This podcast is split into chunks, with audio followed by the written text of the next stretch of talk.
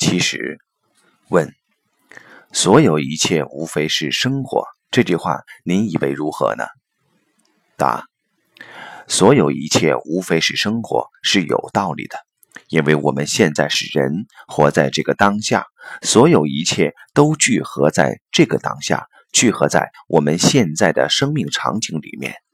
你不在这个当下，你想过去，想未来，都是妄想。那种妄想使你每一个当下都没有办法与内在连接，而当下里连接现实生活，它跟行住坐卧、吃喝拉撒、喜怒哀乐全都有关系。